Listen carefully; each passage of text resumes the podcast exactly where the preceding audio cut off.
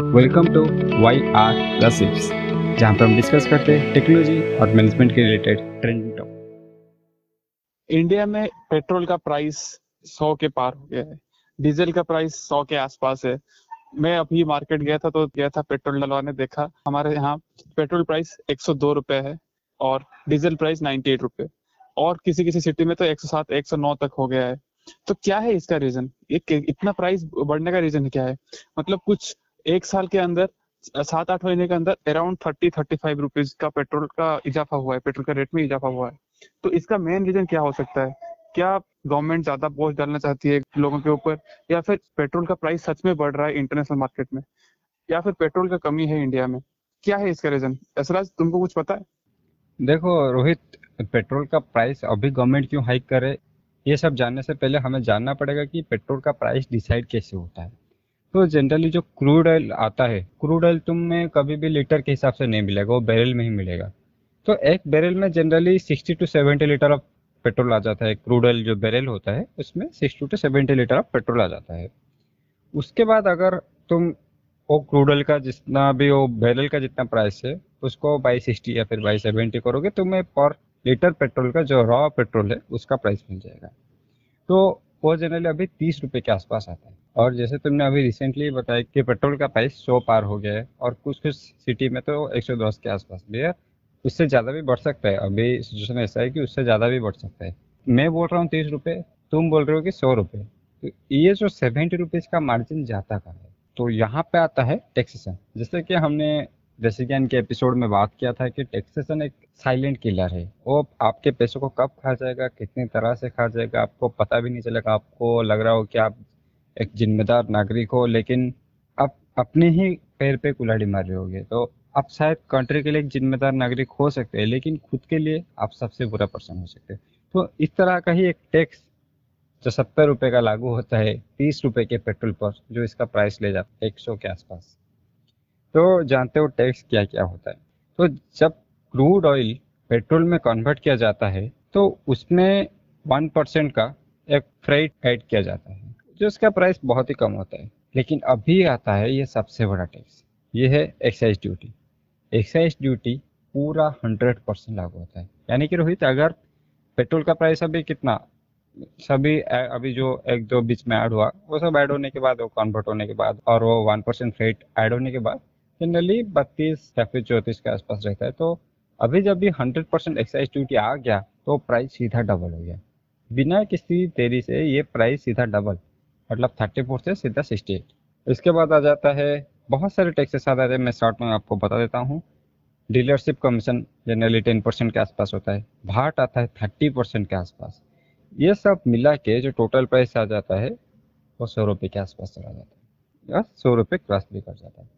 तो जनरली अगर देखा जाए, जो पेट्रोल का प्राइस होता है, उसमें 60 परसेंट ऑफ़ द या फिर 60 to 70 percent of the price वो टैक्स का होता है। और बाकी जो 30 या 35 परसेंट जो होता है, वो नॉर्मल जो क्रूड ऑयल का प्राइस होता है। तो अभी तो हम सभी लोगों को पता चल गया होगा कि पेट्रोल का प्राइस कैसे डिसाइड होता है। हम खुद कैसे कैलकुलेट कर सकते हैं कि पेट्रोल का प्राइस कितने दिन बाद क्या रहेगा। लेकिन अभी जानना पड़ेगा कि पेट्रोल प्राइस गवर्नमेंट इतना बढ़ा क्यों रही है? क्योंकि hundred percent excise duty dealership commission सब पार्ट ये सब गवर्नमेंट के हाथ में ये कोई लाइक कोई एलियन आके डिसाइड नहीं कर रहा है गवर्नमेंट ही डिसाइड कर रहा है। तो गवर्नमेंट ऐसा क्यों करे तो इसका सीधा सीधा आंसर है। एक लाइन में बोलूँगा कि गवर्नमेंट को भी पैसा चाहिए इस कंट्री को चलाने के लिए। आप अभी जो कोरोना वायरस सिचुएशन पिछले डेढ़ साल से देख रहे हैं तो इसमें बहुत सारा हेल्थ एक्सपेंडिचर करना पड़ रहा है। बहुत सारा पी किट बहुत सारा मास्क बहुत सारा सैनिटाइजर बहुत सारा नेसेसरी स्टेप्स या फिर ऑक्सीजन कंटेनर ये, वो, बहुत सारा चीज़ चल रहा है। तो इसके लिए पैसा कहाँ से आता है? कोई भी इंफ्रास्ट्रक्चर बन रहा है, कोई भी रोड बन रहा है, कैसे पैसा आता है? हमारे टैक्स से ही पैसा आता है। गवर्नमेंट का तो ज़्यादा कुछ इनकम सोर्स नहीं ना गवर्नमेंट का एक इनकम सोर्स है, एक बहुत ही बड़ा वाला है। वो हमारे टैक्स से या फिर बाकी जो इनकम सोर्स है, बहुत ही कम है, जैसे कि स्टॉक मार्केट हो गया, वो बहुत ही छोटा है। वो जनरल टैक्स से ही अपना इनकम करते हो। अगर टैक्स में ही इनकम नहीं लेगी तो कंट्री कैसे चलाएँगे? तो अभी आप लोग सोच रहे होंगे हाँ हम लोग तो टैक्स कई साल से दे रहे बहुत साल से दे रहे और बहुत चीज़ों पे टैक्स दे रहे तो अभी पेट्रोल पे ही इतना ज़्यादा टैक्स बढ़ने का रीज़न क्या है?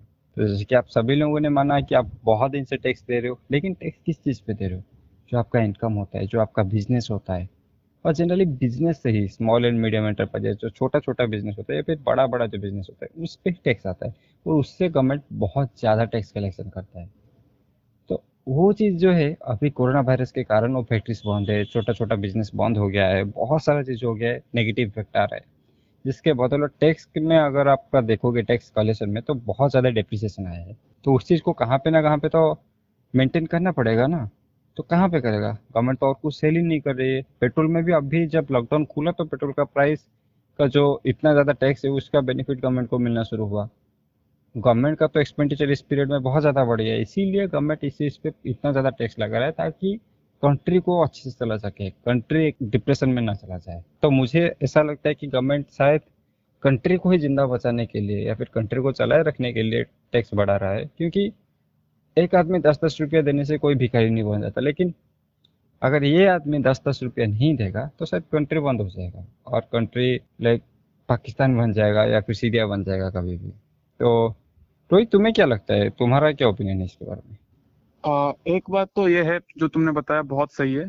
और एक मुझे लगता है कि ट्रेडिशनल चेंज जो करना होता है ना जैसे कि हम अभी इंडिया मूव करना चाहते हैं जो ट्रेडिशनल सोर्स है जैसे कि हमारा फॉसिल फ्यूल या फिर पेट्रोल ये सब वगैरह से चेंज करना चाहते हैं स्विच करना चाहते हैं हम लोग इलेक्ट्रिक व्हीकल की तरफ़।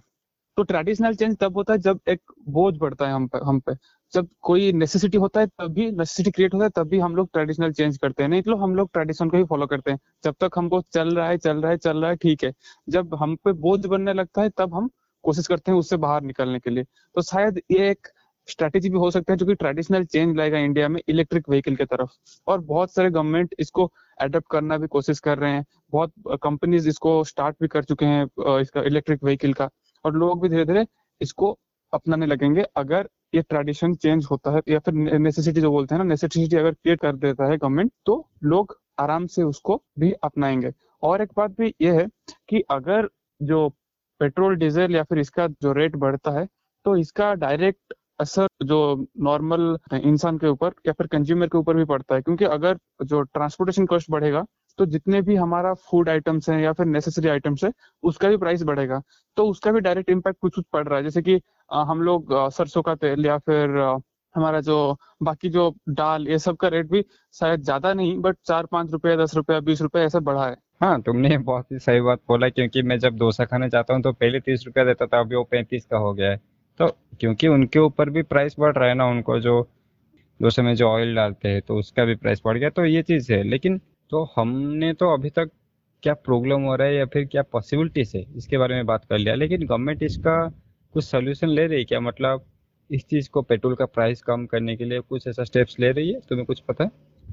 हाँ अभी नया यूनियन मिनिस्टर जो हमारे बने हैं पेट्रोलियम का हरदीप सूरी जी उन्होंने ट्राई किया है इंटरनेशनल मार्केट में जो अरब है या फिर जो ऑयल मैन्युफैक्चरर हैं, उनसे बात करने के, ताकि वो जो एक्सपोर्ट करते हैं मतलब इंडिया इंपोर्ट करते हैं, वो लोग एक्सपोर्ट करते हैं तो उसको बढ़ाने के लिए, क्योंकि इंडिया में डिमांड बढ़ रहा है, जो स्टोरेज था वो खत्म होने लगा है और प्राइस बहुत बढ़ रहा है तो इसीलिए, और इंटरनेशनल मार्केट में भी आजकल थोड़ा प्राइस बढ़ा है, क्योंकि जो डिमांड है सप्लाई उतना नहीं रहा है तो इसीलिए वो दो तीन बार बात कर चुके हैं एक मीटिंग भी बुलाए थे ताकि वो इंटरनेशनल मार्केट में ही प्राइस गिरा सके, ताकि इसको कंट्रोल कर सके हंड्रेड से नीचे रख सके।